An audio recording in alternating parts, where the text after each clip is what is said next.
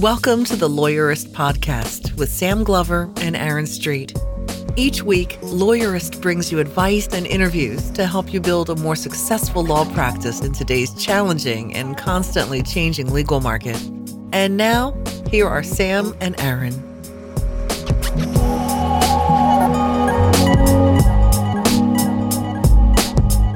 Hi, I'm Sam Glover. And I'm Aaron Street, and this is episode 53 of the Lawyerist Podcast, where we talk with Billie Tarascio about her innovative law firm. Today's podcast is sponsored by Ruby Receptionists. Ruby answers our phones so we don't have to worry about getting interrupted when we are being productive, and we love the job they do. Visit callruby.com slash lawyerist to get a risk-free trial with Ruby. Our sponsors only cover part of the cost of producing our podcast. Um, so if you enjoyed the show, we would really appreciate it if you would visit lawyerist.com slash podcast and click on support the podcast and make a small donation to keep the show going in 2016. So, Sam, uh, there was a post on Seth Godin's blog this week um, that I thought was a, a little bit interesting for lawyers um, who think of themselves as business owners, trying to make the distinction between clients and customers. Ooh. And I think lawyers, as a general rule, understand the distinction, but not all of them do. And a lot of them regularly put themselves in the wrong mindset when thinking about it. You know, I think uh, lawyers. Uh, understand the distinction intuitively, but I with all this conversation about lawyers selling products and you know we always reach out to apple for comparisons of how lawyers do business versus how i think you're right that not enough lawyers actually understand the concept of what's different between sales and a client relationship. Yeah so the the post here i think probably thinks of clients more in the consulting realm but i think it's useful anyway. So the Seth Godin makes the point that customers are people who buy something from you that you you've already decided what it is and you've already made it whereas clients you work for them to create the outcome or the product for them mm-hmm. um, and there's this dynamic where lawyers for sure know they have clients and a lot of them don't really recognize that it's not just a duty to the client, but you need to think about your business a little differently, and you can't sell a product to a client. Yeah, it's. Uh, I'm going to continue with my Apple analogy because I feel like Apple is always coming up, and here's a way to make a distinction. You don't get to go to the Apple store and pick up your iPhone and say, you know what, I, I really like this, but I, what I really need it to do is um, I need the battery to last for five days. So why don't you take this in the back and rejigger it and give me give it to me with a five day iPhone. Um, but a client gets to do that. They get to take your your draft will, or um, they get to sit down with you and talk about litigation strategy, and they get to tell you how to do it, basically. Right. And I, I, think a lot of people who maybe come to law with a customer mindset then also don't realize the stress and pressure and complications that having clients have different than kind of a normal business where you're not selling you are at, you are directed by your clients it's not your business to run it's theirs yeah this is a kind of a useful thing to keep in mind whenever somebody talks about um, selling in the legal context or um, it, you know when we talk about legal services as a product it seems to me that it's pretty useful to keep in the back of your mind that while it might be helpful to talk about it in that way, we're still talking about relationships because what lawyers do is have clients, not customers. Yeah. So there you go. Uh, I'll link to the post in the show notes and you can check it out there. And now here is my conversation with Billie Tarascio.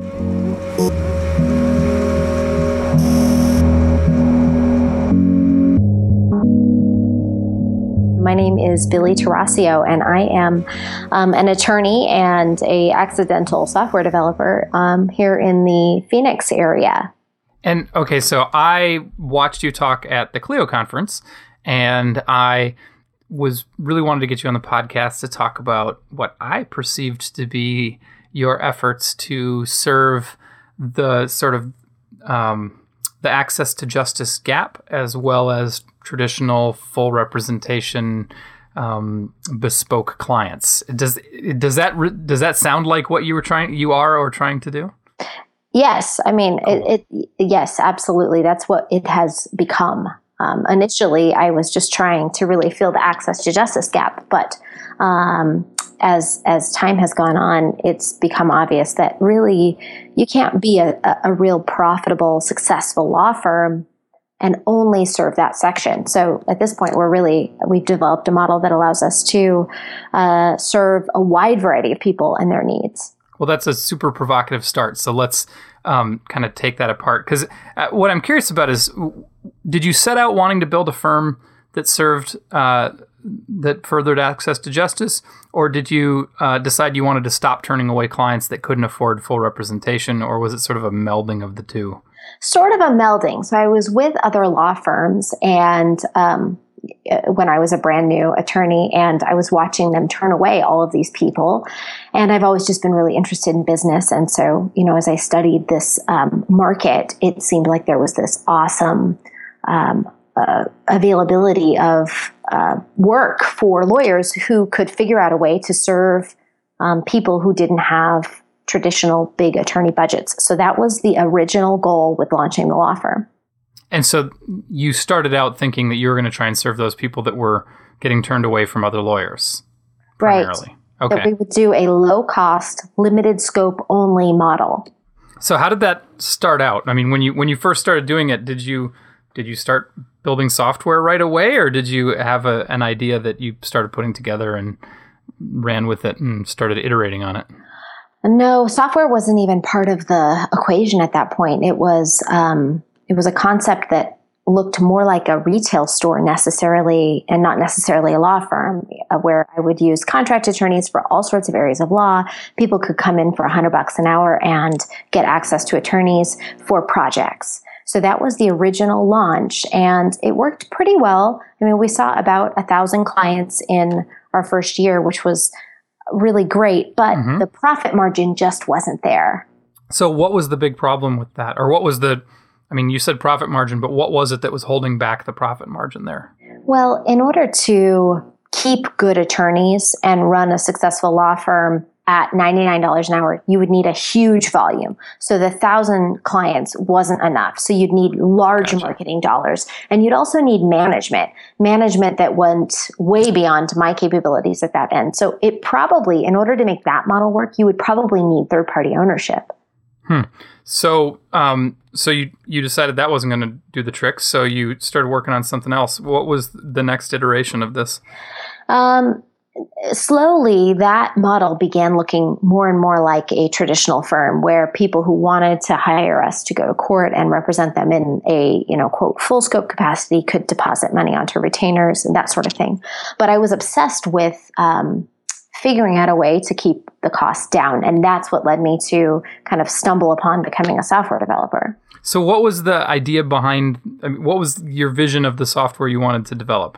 Um, I wanted a cloud based software. And at this time, you know, back in the day when I started this in 2012, that was kind of novel. Now it's not. But um, I wanted a cloud based software that would allow me to automate my law firm and sell documents and knowledge directly to the public. So I could send questionnaires to clients, they could fill out the information. That information would be saved to populate any and all documents moving forward. So if the if you wrote some brilliant paragraph on your petition, you didn't have to then, you know, go cut and paste it and copy it and find it for other documents. It was all there. That seems like a huge project. So were you going to build that whole thing yourself or did you start with off the shelf stuff and play with it or uh, what? I started searching for a something that could do it and i didn't find very many and and the what i found was um, a product called legal docx that was being sold by US legal forms that uh, was originally a, a, company from Spain. And so it was brand spanking new. I think I might have been their second customer. Hmm. And so I, you know, purchased it for a ridiculously low price, like $50 a month. Um, and it was open source. And that was another thing that I really liked about it. Um, but it was very limited. So immediately I began to pour dollars into um, customizing it uh, mm-hmm. making use of the open source platform. Um, and so that's what I that's why I said it was it was kind of an accident because you know a year and a half later I built what I want. I spent a ton of money, but I, I didn't really have the skills or ability to to take on the endeavor that I had taken on. So you're you're paying outside developers, I imagine. Yes, absolutely. Okay. Um, what's that process like? What what is it like to build your own piece of software from scratch?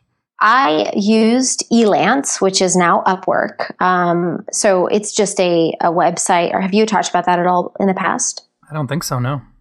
Oh, great. Okay. So um, Elance, which is now Upwork, is a outsourcing platform that allows you to go post your job, and it could be any job. It could be SEO, it could be marketing, it could be design, it could be legal writing, and people from all over the world bid on your job.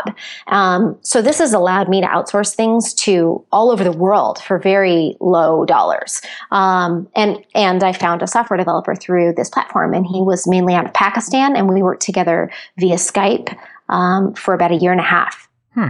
So, what was the trick to making that work? Because I've watched a lot of startups pour a ton of money down the drain trying to work with outsourced developers.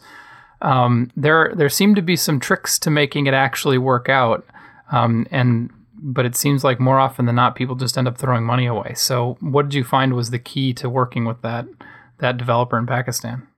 I think I got lucky, honestly, and I have a great team here on the ground. Yeah. Um, he wasn't the first developer that I worked with. We probably okay. worked with two before him that were complete, you know, busts. But okay. you, we could figure that out pretty quickly and then um, moved on to finding this particular developer, and he did a great job. Hmm. And how long did it take you to do this? About a year and a half before we were ready to launch it. And we launched it in a it's not perfect. It's not perfect now, but once it was ready to launch, we could begin we could begin using it in the law firm before we could make it available to the public. So we began using it within the law firm pretty quickly, um, and then we just kept making it better. Uh, and then we launched it to the public um, about a year and a half ago. And I should say for listeners, if you want to see what it looks like on the front end, it's accesslegaldocs.com, right? Right. So this does all of the. This is just for the document automation piece, right? And it and does it do everything from? Well, tell me tell me what sort of the workflow is for this. So the way that we it use t- it starts at intake, right? Right, starts at intake. Well, it doesn't start at intake.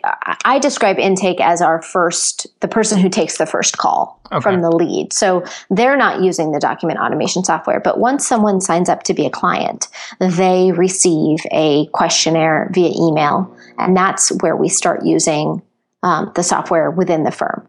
Okay. And so there's an, a, if somebody signs up to get a, a you know, a divorce petition or a uh, petition for dissolution or whatever. I'm, I'm just sort of looking down your menu here. Um, does is there an attorney that's assigned to that? Okay, so you're looking at the um, ProPer portal. So people who are representing themselves would go to that website. Yep. When we're is using that, it, is that all?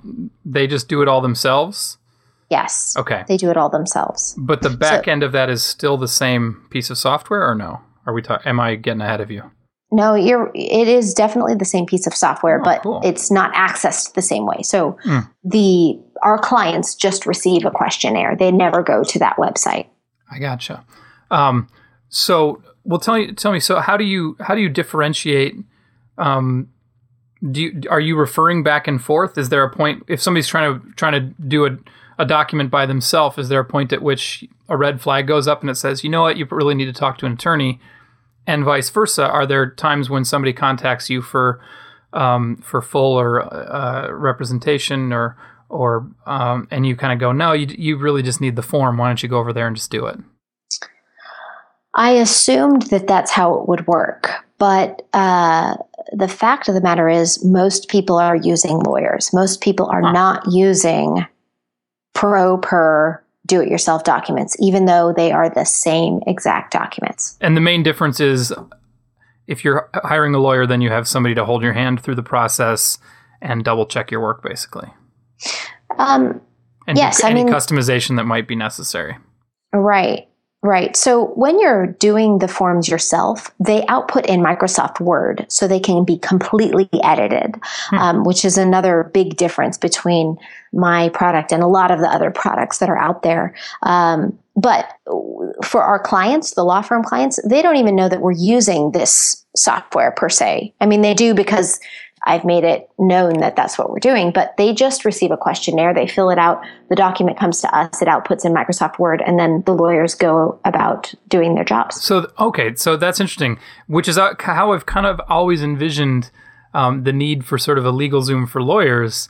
Um, mm-hmm. Basically, the lawyers are just using the same product as the DIY clients until it gets to the lawyer. The yes. difference is just that the lawyer gets it and then gets to take it from there versus the DIY client gets it and gets to do whatever they want with it. Okay. Yes. Very cool. The only difference is that um, the lawyer is not doing a lot of the work because the questionnaires filled out by the clients yep. populate the da- the documents that the lawyers then do. And do you also do more traditional, like sit down, ask all of the questions um, stuff, or does this kind of power all of the relationships at your firm, the client relationships?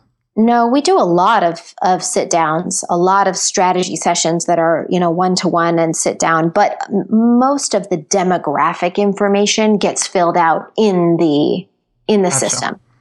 So tell me now, what what is the you perceived that there was great demand and before we start hit record you said that it didn't really pan out that way and you just mentioned that most people go hire an attorney mm-hmm. T- tell me more about that like what do, what do you think is going on here I don't know what's going on here, but I do know that my assumptions, which seemed um, lock solid, haven't proven true.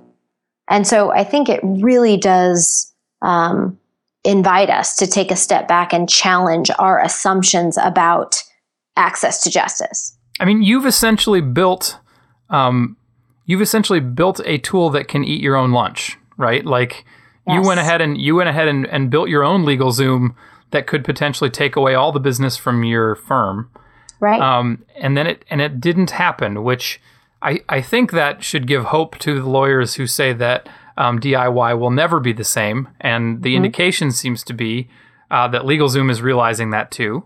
Um, I agree Avvo with you. Isn't that interesting? That um, yeah, yeah I, it, I think it is interesting. It's I've always said that DIY is not the same thing as pushing a button. Um, DIY means you have to do it yourself. You know, I can I can put up wallboard in my basement, but I don't really want to. That's not a job that I, I am not a drywaller, and I'm not interested in doing that, even though I probably can. Um, and I think legal services are the same, but even more extreme because uh, it's more inscrutable. How about this for a theory? Do you think the reason that people are not using the Access Legal website is because it's there? And it makes them feel like you're willing to give it away, therefore, the value of what else you're offering might be even greater. Uh, kind of on the theory of if you offer people three price points, everybody will pick the one in the middle everybody chooses the second cheapest bottle of wine, even though it's the worst deal in the house. I think that's a great theory. Um, uh, that, I'm kind of wondering because, it, or like when I used to talk to clients and I told them not to hire me, those were the ones who would always insist on hiring me. Right. I didn't. I didn't try to game the system. I just say you don't need to hire me. Here's how you can do it. I'll walk you through it. And they would say, Nope. I really want to hire you. I, I wonder if it. Um, it creates trust. I, I think, yes, I think that you're right. It does create trust. I think that um, people are probably wise to be wary of undertaking it themselves. I mean, yeah. if we tell attorneys you can't practice more than one area of law, then how can someone really be expected to, to handle their own major complicated legal issue? Or do you think it's just that there isn't nearly as much demand for DIY legal services as we thought? People don't really want to do it themselves, period. Well, what's interesting about family law is people are doing it themselves. They're just not using these tools. Right. People are walking into court with forms that they've printed offline, that they've filled out by hand, that they can't customize, that don't look professional. And um, they are representing themselves. They're doing it badly, and they're not using the tools that I have created for them that I have now made free. Mm-hmm. Interesting. So, so it could be that you're offering better free documents, um, which makes people gets people sort of in the door, and they might just go ahead and call and end up saying, "Screw it, I'll just hire this person to do it anyway." Yeah, I think so. What? Tell me what was the what was the hardest part about building this sort of multi-tiered um, law practice? Does it does it make sense to call it a practice? Maybe it does. Um, but what was the hardest part about doing this transformation of your law practice Um, and what was the part that you thought was going to be hardest, but turned out not to be? Well, what was what's been the best thing that's come of this is by launching this DIY software platform, I have really been able to say, okay, I have now made that available to people who can't afford us. So in my law firm, I am now not afraid to charge top dollar, to hmm. charge mm. what I believe that we are worth. Whereas prior, I was so obsessed with, um, helping people, and there's nothing wrong with that. But uh, I wasn't able to really unleash the power of the law firm to be uh, profitable and uh, uh, attract top talented attorneys and p- pay great benefits until I had this other site where I could point people who didn't have the funds. That makes a lot of sense to me because you're like, look, these are good. I've created them. They're so good that I use them. You can go ahead and get them for really cheap so I'm not going to bother being discounted. Exactly. That makes good sense to me. Yeah. Um, well, so you're you're about a year and a half into this experiment of adding, you know, build having your software, um, you know, with the sort of the two two sides of the of the firm. And I should there there's actually two companies here, right? Correct. They both use use the same software. They probably refer back and forth, but they're actually two separate entities. That's right. So, um, is this was this a good thing? Do you give yourself thumbs up and you're going to keep doing it and you consider it successful?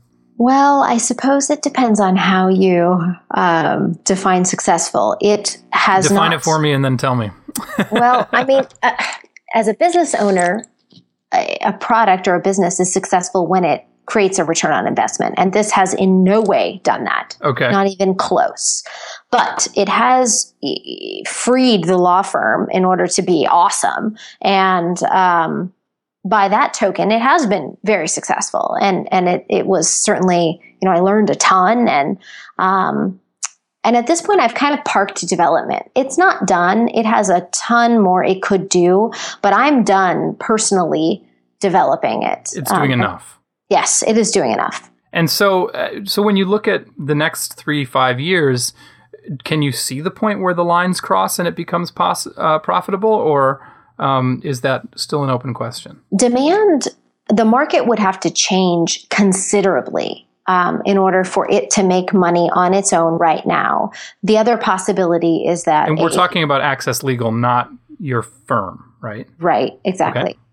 Um, the other possibility is with the right partnerships, with the right other people involved, um, Access Legal could become something else. But with me on my own right now today, it um, it won't make money unless the market significantly changes. Is this one of those things where it has to scale radically in order to really work?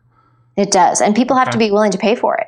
Yeah, um, and w- if if you considered access legal a marketing exercise or um, sort of a marketing resource for the firm, would it look better from a financial standpoint? Maybe, and that's what I'm going to try now. What I'm going to try now is making it available within um, places that could send me business, like churches or nonprofits. Make mm it available for free, set it up for them, teach them how to use it, and then see what happens as far as law firm leads. Oh, that's an interesting strategy. Mm-hmm. So we've been talking so far mostly about Access Legal. Um, we know it powers the law firm, but tell me how how the, is the law firm set up uniquely too? It is. Um, it is at this point. It's so fun to apply business principles to um, the law firm and try different things out. And so, uh, right now, what we've been really focusing on is project management techniques and agile techniques. And so, I learned all of these great things um, accidentally becoming a software developer. And so now we've been incorporating them into the law firm. So, we have largely transitioned to a flat fee model where we have broken cases down into different phases and people pay. Um, uh, based on their phases in flat fee chunks, and that has so kind of a menu. Yes, yes. Um, it's it's kind of a menu, uh, and so for instance, if you come to me and you want a divorce, we're going to say, okay, well, phase one of this divorce is from now until after we get a you know a case plan or a temporary order. And here are the things we do. And then we've been developing checklists that we use internally and that we also give to our clients to say here's what's going to happen during this phase and here's what's expected of you. And coming up with all of these tools that allow us to proactively manage our clients and our cases and become more profitable and without the billable hour. And I, am recalling that you use um, net promoter score as one of your sort of guiding principles, guiding goal setting things in your practice too. Is that right? That is right. Yes, we um, in the last two years have have really focused on key performance indicators and just being a lot more intentional about what we're doing in our law firm as opposed to just you know taking what comes in the door and then um, looking backwards at what happened. And uh, Net Promoter Scores is one of those key performance indicators that we are now using. So we've talked about Net Promoter Score before, and I, I wrote about it, but how, tell me how you actually use it in a law firm. A couple ways. So we also use um, Infusionsoft as our auto responder. Mm-hmm. Um, and one of the things that I have done as a law firm owner that so many owners have tried to do is take a step back from doing the day to day client work and do more of the owner um, aspects of the firm. So, as part of me doing that, I developed a series of daily emails that would go out to clients with different bits of information um, or random stories or just ways that I could communicate to my clients and develop a relationship with them, even though I wasn't the one working with them. Mm-hmm. And so, as part of that sequence, they get the question, uh, the net promoter score question. And maybe I should back up and explain that real quick. It's um, on a scale of one to 10, or 0 to 10, how likely are you to refer this firm to a friend or family member, right? Or do you use a, a right. something a variation on that? The only thing we've done is we've gone a step further to say, is there would you make a differentiation between recommending your lawyer or recommending the firm? Okay. But essentially, that's the question. And what and what you do with that then is you take the um, you you take the different scores and uh, a nine or a ten is a promoter uh, a six to an eight is neutral. And seven uh, and eight is what we seven consider. and eight are neutral. Yes, okay, and yes. anything lower than that is a is a detractor. Right. Or, or, is there a better word for that? I forgot. That's that's what they use, and and we're just using the formula. You know that we're not tweaking it. We're just it was created by by business for business, and it's very rigid. Yeah, and so you count up your your nines and tens, um, and the percentage of nines and tens. Um, is your net promoter score. Uh, your your percentage of nines and tens minus your percentage of detractors is your net promoter score.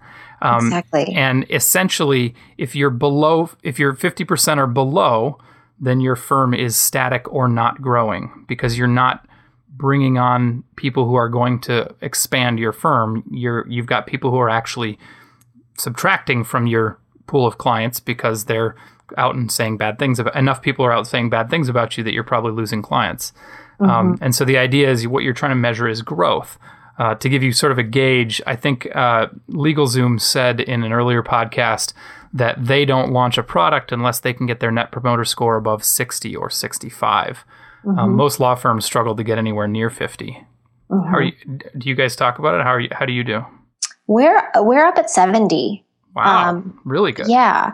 And part of this, I have to wonder is, you know, we ask everyone. So we ask them in emails throughout their case because um, it's one of the things that I measure my attorney's performance on and offer them bonuses on. Mm-hmm. And if they can take someone who was a neutral and turn them into a promoter, I want them to know way before the end of the case. So we ask throughout the case. Um, and then the other way that we ask is we a- um, have our intake person who does, who fields all of the incoming phone calls also make those calls to current clients and and um, clients at the end of the case and, and ask. And the nice thing about that is that now my intake person is getting to know the lawyers better so that when she talks to leads who are calling in, she can say, you know, here's what Kylie's clients say about her, or here's what, you know, Darren's clients say about him. So that's been, that's been really great. The other thing that it's allowed us to do is follow up with those people and ask for online reviews.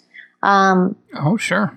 So it, all of these happy unintended consequences um, started pouring in once we started asking. So I'm going to take uh, a break in for two minutes for a message from our sponsors. But first, I have to say I misspoke about Net Promoter Score. Any positive number is growth, not above 50. Um, uh, so it's as long as you you get a positive Net Promoter Score, you're doing okay. Um, but LegalZoom, I think their threshold was a 50, uh, and anything better than that is awesome. So, uh, two minutes from our sponsors, and then we're going to come back and talk a little bit more about Net Promoter Score um, and using it to assess performance. And I'm curious about your system of how you get uh, clients to do the online reviews. Today, we journey to the center of a lawyer's mind. This is Jeff. I'm stepping into his brain now. Jeff's brain is working on the case of a lifetime. Unfortunately, it's distracted with scheduling issues, documents, and timesheets. We need to act fast. I'm giving Jeff Clio, the cloud based system that manages a lawyer's day to day operations. Clio handles your cases, billing, appointments, accounting, everything you need to run your practice. There, that's better. With Clio, Jeff's brain can focus on what Jeff does best. Get the Law Practice Manager more lawyers trust. Sign up for a free trial at clio.com slash lawyer or call 844-500-CLIO. That's 844-500-CLIO. This podcast is sponsored by Ruby Receptionists. Now, Ruby is a sponsor, but I was also a paying customer. Ruby answered the phones for my law firm, so I know what I'm talking about when I say you really should give Ruby a try. And you should. Callers regularly told me how nice my receptionist was. Ruby made it easy for me to make my clients feel well cared for when they called. But what really made Ruby stand out for me was the way they treated me. If you've heard me talk about Ruby before, you've probably heard this story already, but when my first daughter was born, I pulled up the Ruby app on my phone on the way to the hospital and updated my status so Ruby would know to hold my calls for 48 hours because I was going to be in the hospital for the birth of my first child.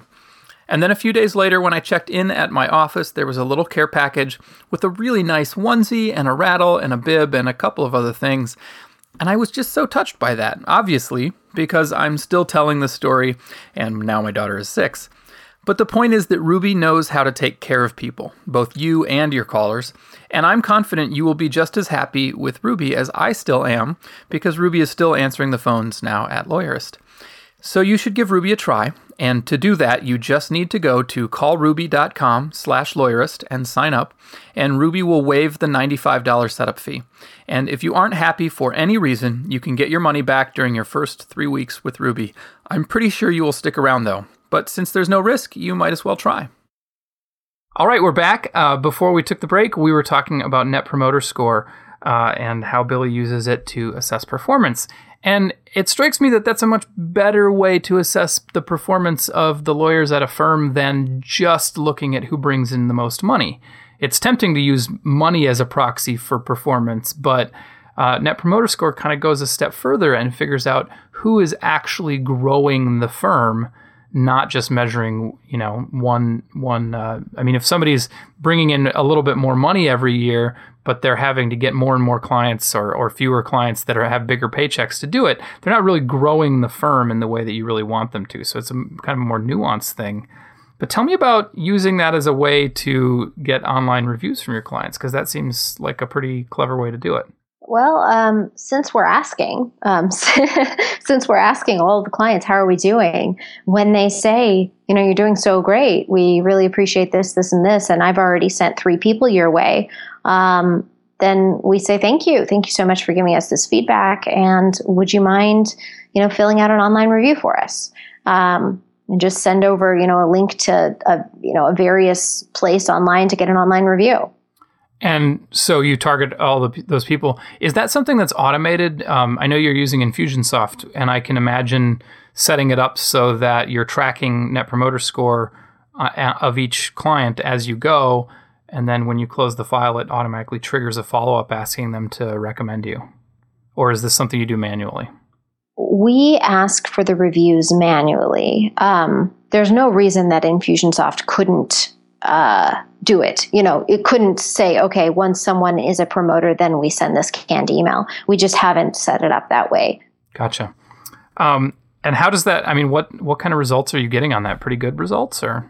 As far as I mean, it's a pretty good test of whether or not they really are promoters, right? Because your promoters shouldn't have any problem going and leaving a positive review on Yelp or Google Maps or whatever. That's a great point. Um, no, people are much more willing to answer the survey questions than they are to go online, especially if they're not asked personally. Um, if we personally ask someone that we've worked with to um, you know, consider reviewing us online, then they're much more likely to do it than if they get a canned email that asks them to.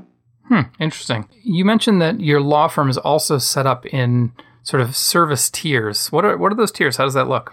If someone comes to us and they have a thousand dollars, that's not going to be enough for us to take on their case or complete their divorce. But it doesn't mean that we can't do anything for them. So we still incorporate incorporate the use of limited scope legal services to figure out how to maximize people's budget.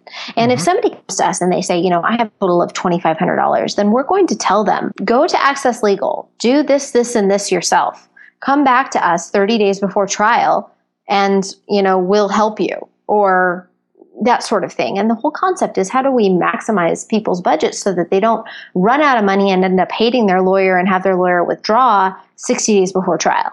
And so, do you? I mean, do you have well-defined tiers, or is it really just you can either work with a, a lawyer or you can go to Access Justice, or do you have kind of an unbundled um, service tier in the middle, or a virtual practice tier in the middle, or how does that? Yes. So if someone uh, they haven't retained us, let's say, or they haven't purchased a flat fee divorce, but they want to hire us to draft their documents. That would be like a limited scope or unbundled service, and they could pay for that absolutely. So you wind up having sort of three ish tiers of service? Yes. Does anybody yep. still fall through the cracks? Um, yeah. I suppose there I are mean, people who can't even afford DIY. Well, the DIY is now free. The documents are free. Oh, all of it's free. Okay. All of it is free.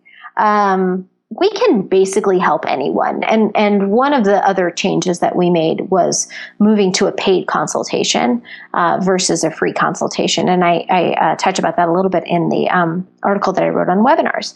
Um, but since transitioning to the paid consultation and really being very uh, proactive with giving people information about what to expect, um, the conversion rate is is very high. Um, it's it's the low months, it's 70%. In the high months, it can be 100%. So we really are able to help a lot more people by being much more intentional and really telling people before they get to that consultation here is what you can expect um, to happen at that consultation. Here are your options moving forward.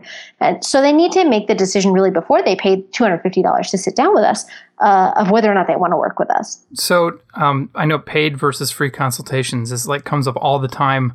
Mm-hmm. Um, I always charged, and I out and I frequently did experiments to see if that was a bad decision. And every time I, I stopped charging for consultations, um, we never lasted the entire trial period that we had set aside because it was terrible.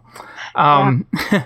and I, has it been the same for you, or or do you get nervous and think, oh, maybe we're losing out on business and we should go back to free consultations? No, we we had been giving free consultations for a long time, and then that was one of those KPIs that we started tracking, and um, when we looked at those numbers, uh, there was one particular month where we we gave away 103 consultations, oh and yeah, it was just ridiculous. And seven people had retained us.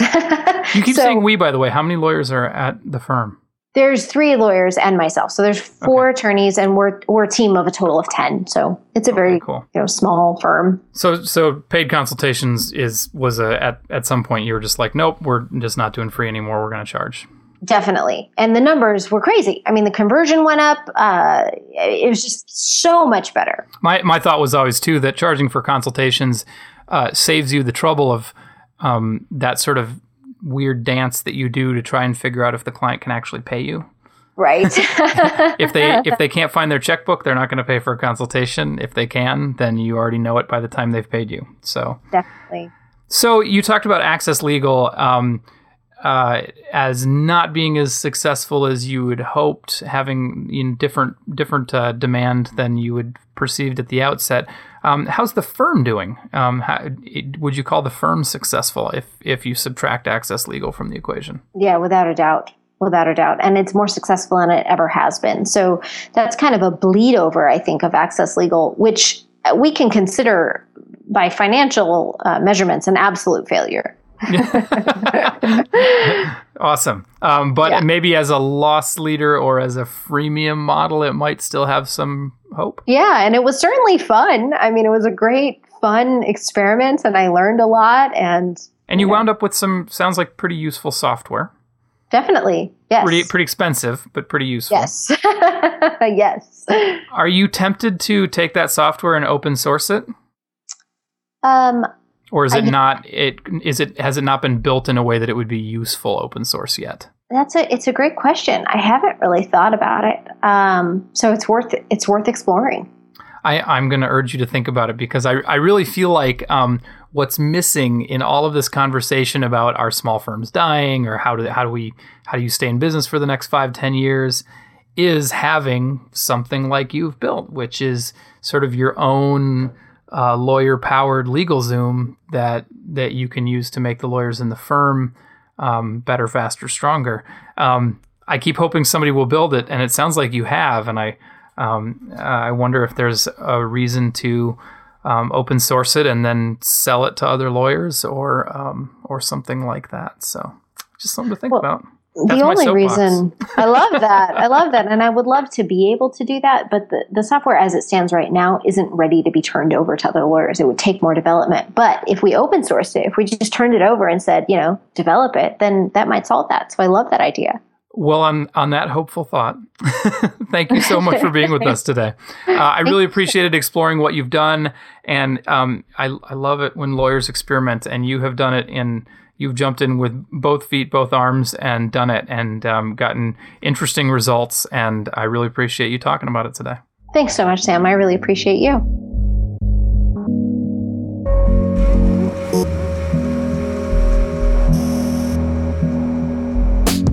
To make sure you catch next week's episode of the Lawyerist Podcast, subscribe to the Lawyerist Podcast in iTunes or in your favorite podcast app. You can listen to it at lawyerist.com slash podcast. You can also subscribe to the Lawyerist Insider, our weekly newsletter. Just go to lawyerist.com and look down the sidebar or click on newsletter up at the top. We'll remind you where to find the podcast whenever we release a new episode. Thanks for listening.